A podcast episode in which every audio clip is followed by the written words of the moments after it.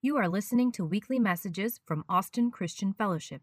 For more information about ACF, visit acfellowship.org. Well, good morning, everybody. Are you guys well? I'll take that. Can we thank um, our worship team and Christian for everything preceding? Man, uh, so good.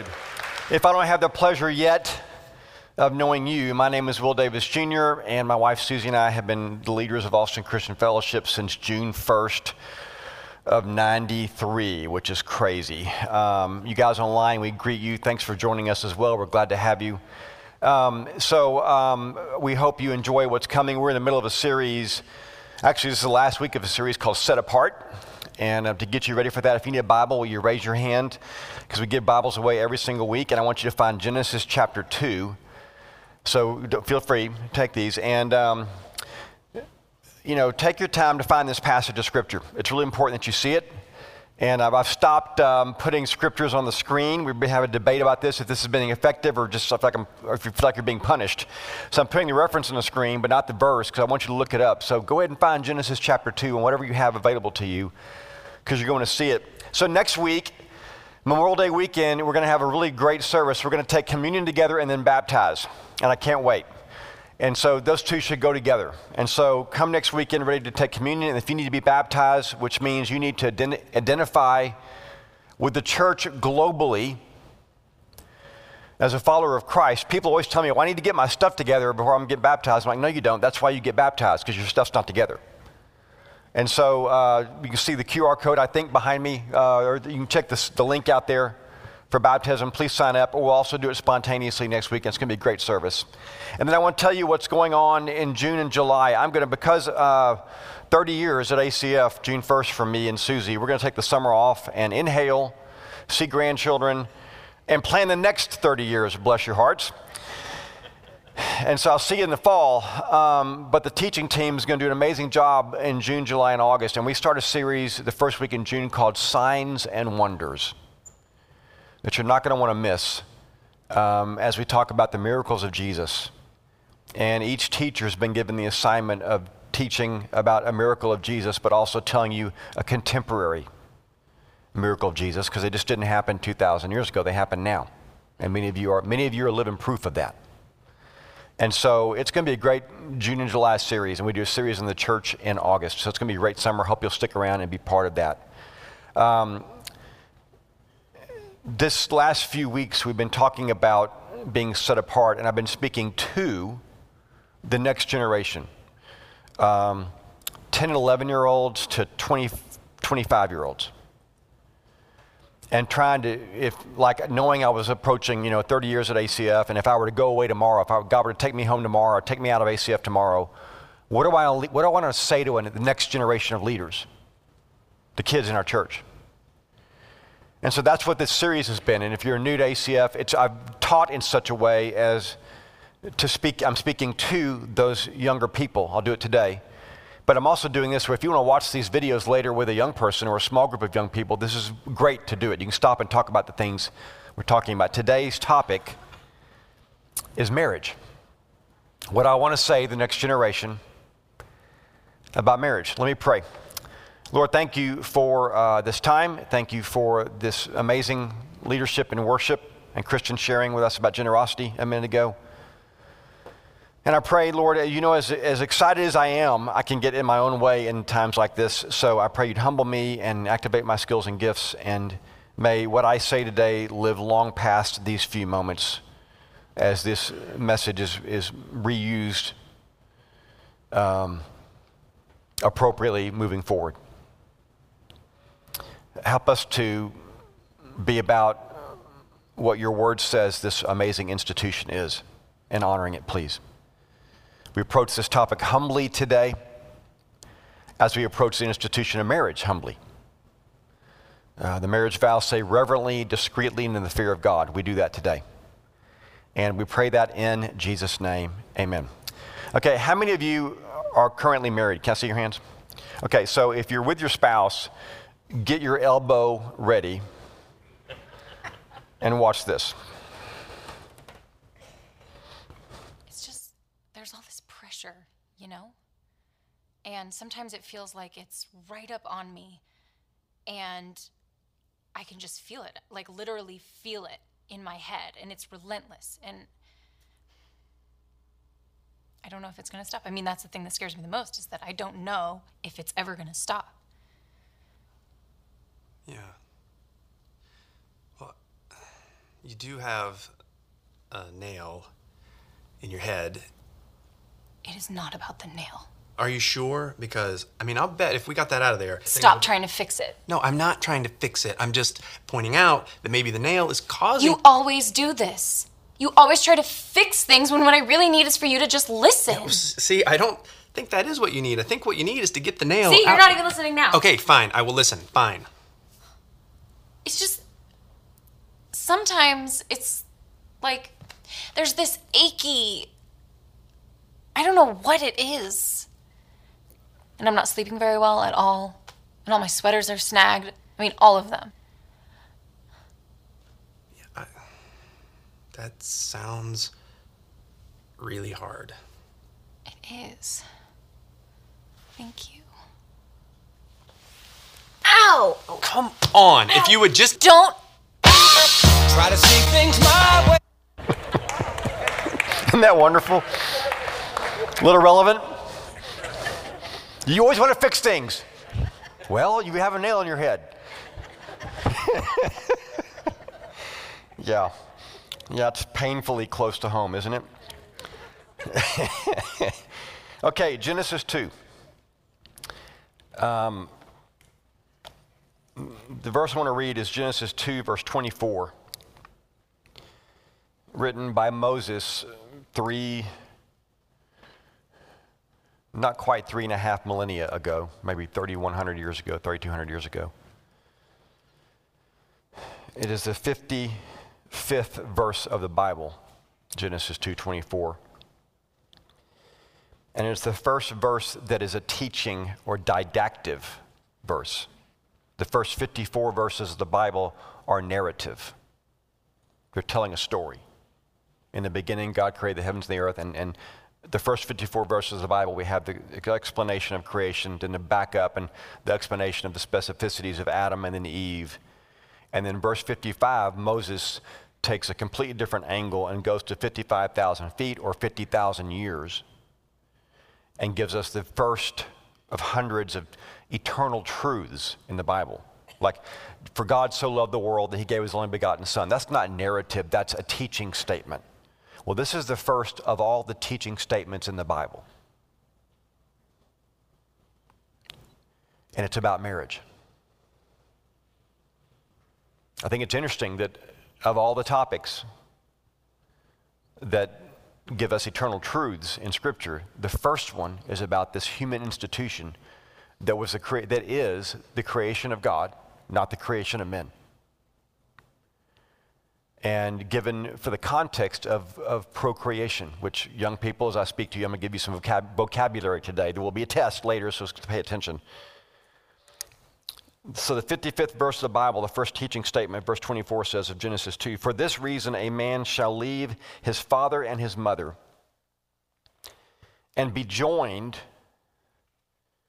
to his wife, and they shall become one flesh.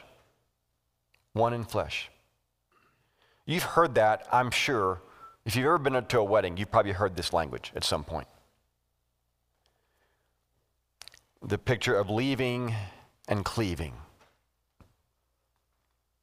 And the, the, new, the creation of a new institution, a new family unit.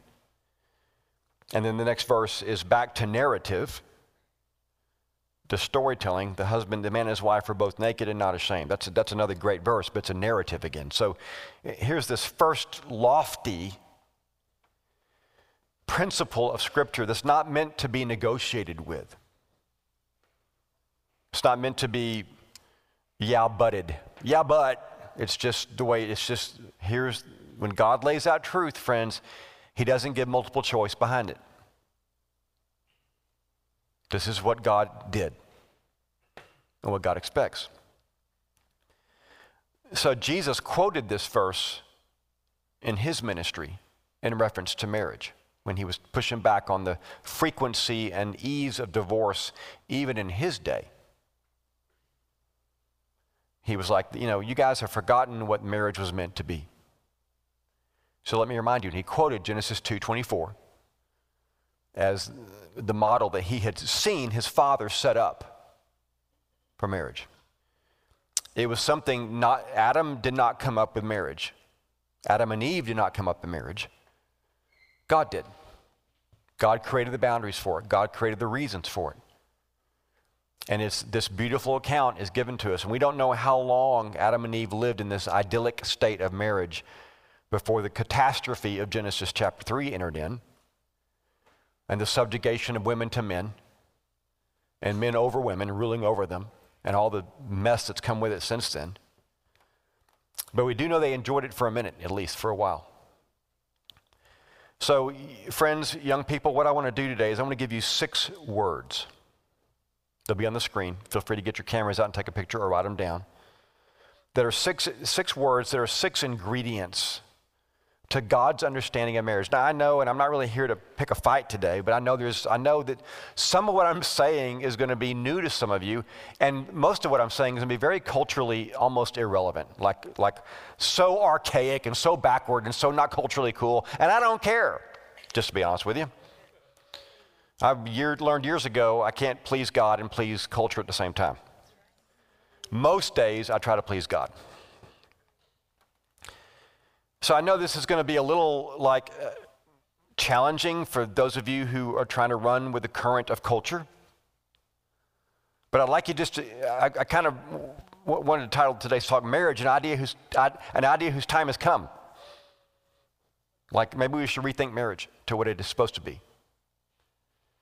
I don't mean to be offensive to anyone, I just simply want to tell you what God had in mind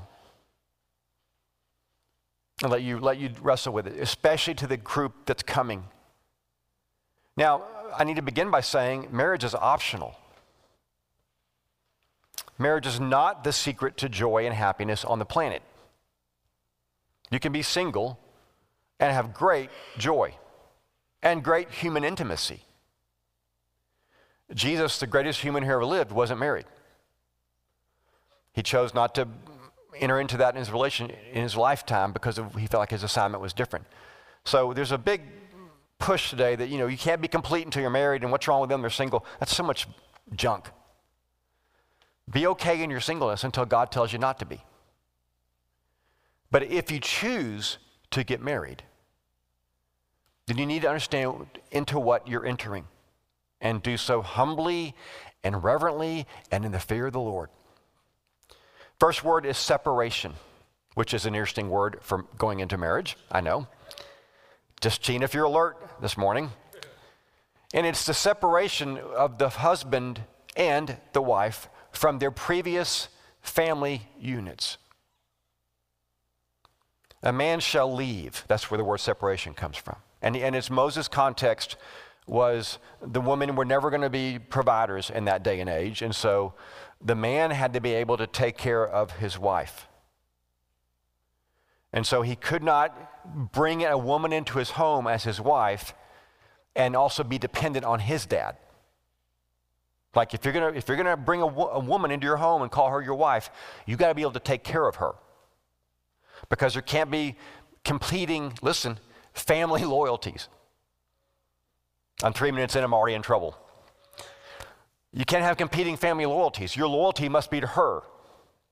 Or brides, your loyalty must be to him. Not to mama, not to dad, not during no escape clauses. It's like we we separate here. So the weird thing about parenting, and we've taught many times here at ACF, parenting is the only familiar relationship where the goal is separation.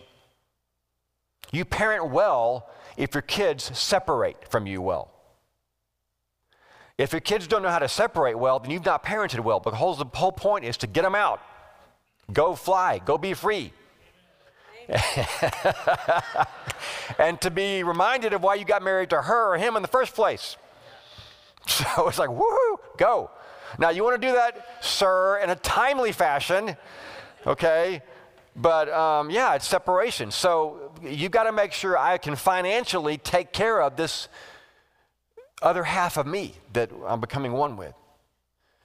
and, and be willing to, to appropriately and honorably burn the bridges of connection back to parental dep- dependence. Your role changes when you get married. You're, you're still going to honor your father and mother, but you move into a little bit of a peer role then. It's weird.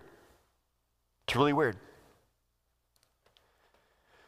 And so the first word you got to get is separation. Are you able and willing to separate from mom and dad and give all you have to this relationship? There can't be a foot back in the door of just in case. And I've done weddings where I've been told this is a just in case. I'm like, no, that's not, we're not doing it that way. There's no giving this bride to this man. We're all in this together. No, no.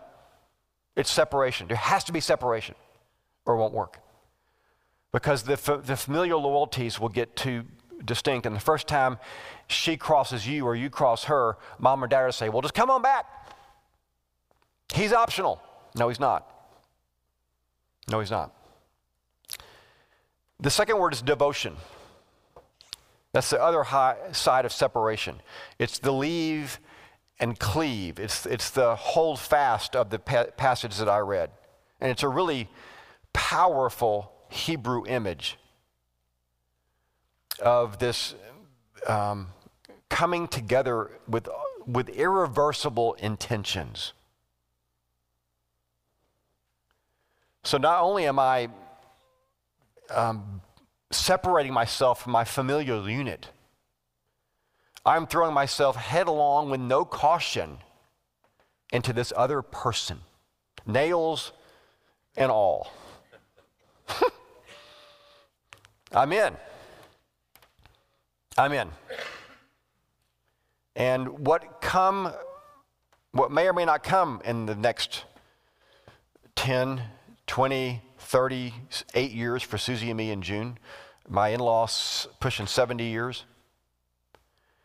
They've lived through, you know, post depression, wars, kids, grandkids, great grandkids, health crises, financial up and downs. It's like I'm throwing myself headlong into this thing.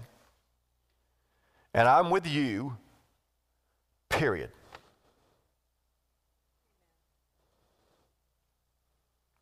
Now, don't anybody run off and file tomorrow.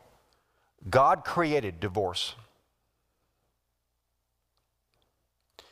God created divorce and allowed it in the law because men took advantage of women. And women, when they were left by their husbands in Jesus' day, could not work. They were property. And the only way a woman could make a living was an unfortunate means. And so he had a, God allowed in the law a clearing of their reputation so that another man could take them in and not dishonor them or dishonor his own family and bring her into his home. And that's the only reason God allowed divorce to begin with. And it was pretty slap happy in Jesus' day. And he says, You've forgotten the whole reason of marriage. And the only reason God allowed divorce to begin with was because your hearts are evil. So I want to just put that into this pretty quick to divorce culture. Now, some of you out there went through divorces you didn't want, and they were terrible, and they're hard, and you know what it feels like, and I'm not talking to you. But there's a little bit of a, I'm just not happy. Well, who cares? That's not why you get married. Happiness is not the goal. Aim higher. So I want to put the, as you, guys are thinking about marriage, take divorce should never be a word you utter. It can't be an option. You're in it. You're in it.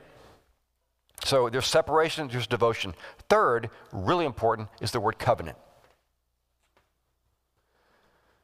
Now, covenant is different from contract. What we have mostly today, especially in the legal arrangement of marriage with the state, the civil arrangement, it's contract. It's an if then. Here's what I'm going to do, here's what you're going to do. And it's the prenuptials that go into marriage these days are contract. If, as long as we're both in, here's how property is going to work. But if we, if you bail or if I bail, then the property is going to be divided this way. That's a contract. That is not a marriage concept. At least not a Genesis 2:25 concept or 2:24. As opposed to contract, which is an if-then conditional, covenant is just then. Here's what I'm going to do. And it's not a covenant with the person, it's a covenant with God. You've got to get that, young people. When you get married, I was at a wedding last night. My niece got married. It was a delightful, beautiful wedding ceremony. And they stood in front of each other, in front of the people that were there, and they made it, they spoke words to God about each other. Here's what I'm going to do. Covenant has nothing to do with the performance of the other party. That's contract. I'm going to do this, I'll meet you halfway. No, no, no, that's contract and that's bad recipe for marriage. You'll quickly learn in marriage there's no halfway. You just go. Covenant is, remember, marriage is also, friends, the picture the New Testament uses, and, and the Old Testament most frequently to describe God's relationship to his people and Christ's relationship to his church. So it's, it's, Jesus says, here's what I'm going to do. Here's what God says, here's what I'm going to do. I'm going to love you. I'm going to provide for your needs. I'm going to die. I'm going to send my son to die for you. You can reject him or you can accept him. But I'm delivering this promise because that's who I am. I deliver promises. That's what the marriage covenant is. So to Susie, June 1st, 85, I said to her, this is what I intend to be. And I've tried, I hadn't always been it, but this, I've tried to be that to Susie for almost 38 years now. She said the same to me. This is what I intend to be, and she's been it. So covenant is not anything to do with performance of the other person. Now we really do want to say, but don't you you're in marriage counseling and all you want to do is talk about the other person, and the other counselor's going, no, no, no, let's just deal with you. But if she would just, no, no, there's no if she. What is God asking you to do? And in marriage, guys, my role model is Jesus. Women always get mad about having to submit. Guys, we get to die. That's Jesus' role in marriage. He dies, for, they live for us, we die for them. So I called a friend one day, grappling about Susie. He said, Are you dead yet? I was like, Are you dead? Answer the question. Are you dead? No. Call me when you're dead. Go serve your wife. That's covenant. Marriage will not work without covenant. It's too hard. If I have an out, a yeah but, an escape clause, an asterisk, it's going at some point it's going to look really tempting. So I have, I have men in my life whose wives have left them because of unbiblical reasons. And those men refuse to date other women because they believed that in God's eyes, they're still responsible for her. And they're still responsible to her. She has broken covenant. They refuse to. There's a refreshing idea. The, third, the fourth word is creation. It's, and I say creation because when you leave, you separate and you devote and you make a covenant together, you are now creating a new entity. You're creating a new family. So, what I watched last night was the creation of a new family. Two last names take on this husband's last name, but it's a new last, it's a new name for them. And I love weddings when you say, Would you please greet for the very first time Mr. and Mrs.? It's a new family. And that family's got DNA and tradition and heritage that comes into it from two respective parties, but they're gonna they're new now. They're they're gonna be one a whole new entity. So when Susie and I felt led to start Austin Christian Fellowship 30 years ago, June 1st, we, there was about 18 to 24 months of pretty significant prayer going into that before we actually left where we were to come start ACF, come back to Austin, start ACF. But there was years of preparation for it even before that. And we had to leave some things a really sweet church in Fort Worth where I was finishing up school, and a denomination we've been a part of all of our lives to start ACF. We just didn't feel like we could be denominational and be successful at our mission. So there was a whole lot of explaining we had to do to some people that had expectations of us that said, wait, you're doing what? And it's not going to be this denomination. And I had to do a lot of crow eating over coffee at some lunches with some leaders of mine, people in my life that led me, explaining, including my family. No, we really feel led to start this. And that's what, that's what you're doing when you get married. You're starting something entirely new. And yes, it has momentum behind it. Sometimes momentum's good, sometimes momentum's bad. But when you say I do, and you wake up the morning after your wedding night, you're, it's a whole new deal. Here you go. So there's separation, devotion, covenant, and then creation. The next word, young people, great word for you, is procreation. Procreation is the same word as reproduction, and by that I mean giving birth to children. Because guess what happens when you get married? Now, this is where the PG 13 part of this comes into this, so I'm going to use the S word for a minute. You have sex together, and at some point, if you have enough sex, you're bound to produce a child. That's the goal of marriage. In Genesis chapter 1, God had said to Adam and Eve, and Moses backs up and tells us the rest of the story go be fruitful and multiply. Well, how do humans multiply? Through sex. It's the only way. And he said, go, go populate the planet. Knock yourself out. Adam went, woo, let's go. Let's start today. The only, listen to me, the only appropriate place into which you should bring a child is the context of covenant. It is inappropriate to bring a child into a context of anything less than covenant. That's why we have the, the nightmare on our culture of abortion clinics off the charts being so busy and people fighting for the right to have abortion and foster homes fill with kids that nobody knows or wants because all this procreation is taking place and there's no covenant. Now, that is harsh, but that is true. The only appropriate setting into which you should introduce a child is a context of irreversible, non negotiable marriage. Then the child can grow and healthy, and science has proven this, and society has proven this for gajillions of years. That's the best setting to bring kids in the world. If you do not want to bring a child into the world, do not be sexual out of covenant. Period. It's the only appropriate setting. That's why God said, leave and cleave, now you can procreate. He didn't say go procreate and oh, by the way, see if you want to get married or not. That's what everybody's doing today. We're having a baby together. We'll probably get married at some point. That's completely backwards. That's the upside down of what God designed. And our society is falling apart because of it. Remember, the first truth God gave in Scripture was his recipe for marriage. My heart's at about 160 right now. I need to slow down for a minute.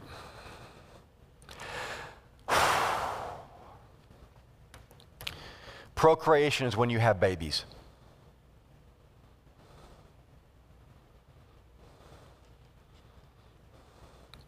Have babies in marriage.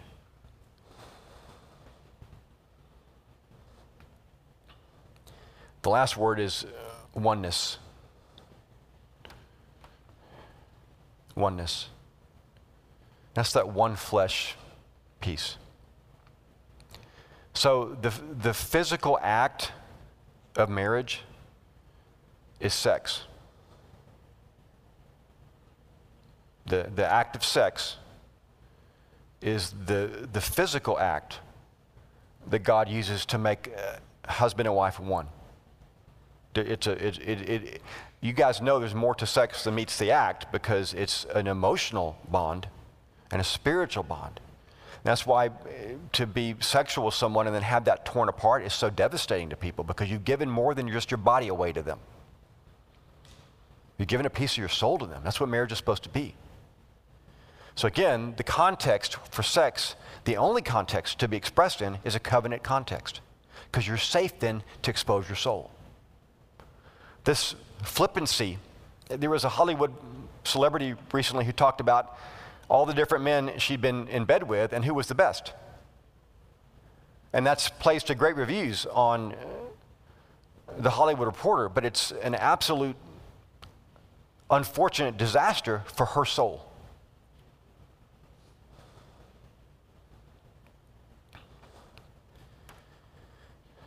Separation, devotion, covenant, creation, procreation, oneness, one flesh. So let me move to four commitments. In light of, and I could have gone a lot longer, trust me. This is me holding back. Let me give you four commitments because this is where the rubber meets the road on this message here. Young people, I want you to make four commitments today. Singles, I want you to make four commitments today. Number one, pray for your spouse every day. Parents, grandparents, pray for your kids and grandkids' spouses from the time it, if they're going to choose to get married somewhere out in the world that boy or girl is making choices right now growing up in a home right now at some point dating meeting other girls meeting other guys figuring all that stuff out you want to pray for that I, when my sons-in-law came waltzing into my living room wanting to marry my daughters i was like son i've been praying for you since you were born don't screw this up So you're out there and you're wanting to be married, be praying for that spouse because they're out there too and they're making decisions. And you want to know, sometimes the Holy Spirit on that first date will say, That's the one. You've been praying for him, you've been praying for her, that's the one. Would you commit to that today, young men and women, to pray every day for your spouse? Regardless of how far away you are, they're out there. They're out there. Secondly, don't be in a rush.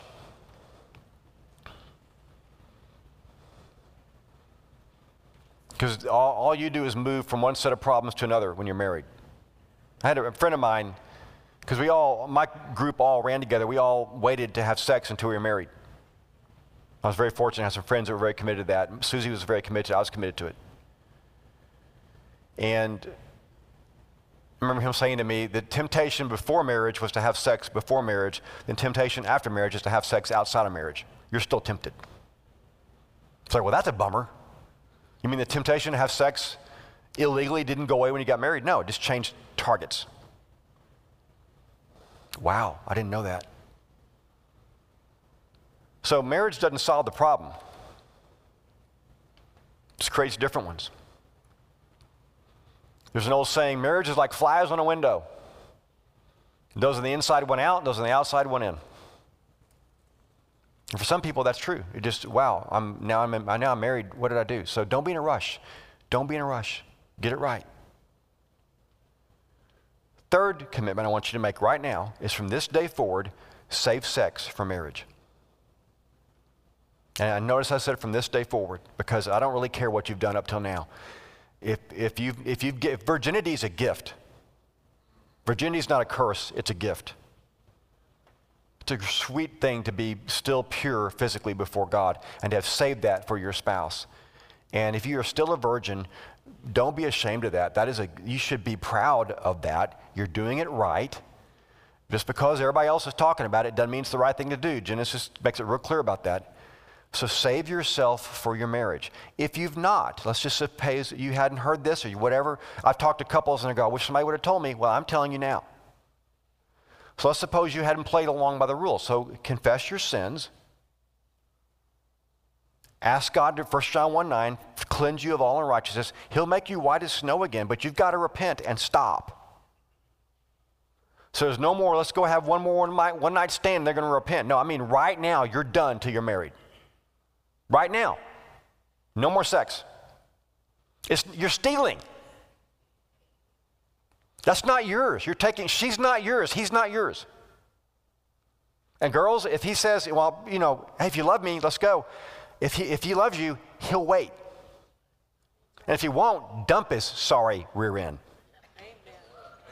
He's not worthy of you. If he won't hang out with you until you have sex with him, dump his butt and go on, move on. Now I'm a dad and a granddad and a pastor talking. That's a bad three, three-way combination. No, I'm serious. Don't, if he's telling you, if you love me, you'll have sex with me, he doesn't love you. He lusts you. Sex can wait. Show him the nail in your forehead and see what he does then, okay? so, covenant, I'm making, make a deal. I did a three ring ceremony one time, wedding. It was the coolest wedding ceremony ever. Where um, she put on a purity ring like at 15. And at that ceremony, she took it off. And all the guys in the room went, and she said, I'm yours. That was a moment. This is coming off. I'm yours. I got goosebumps. You can do that. It's not too late, but you got to repent today and get it right. Sex is not your most important need. Finally, don't settle.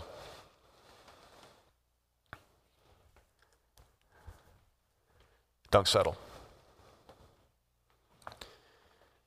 Um, I do a lot of marriage triage, or did for years, don't do as much now, where, uh, where someone in the relationship compromised and got to, well, my biological clock is ticking, or I really want to have sex, or I'm not pretty enough, I'm never going to get a good guy, so I need to take what comes along.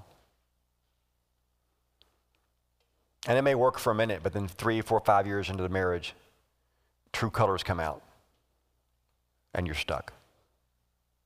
And now you're praying for your husband or wife to just get saved, to be on the same page with you spiritually, so you can raise your kids under agreement. Or you had to deal with a drinking problem that wasn't there, or now suddenly he's not so much interested in the church, he's interested in going fishing on Sunday morning, and you're going to church alone.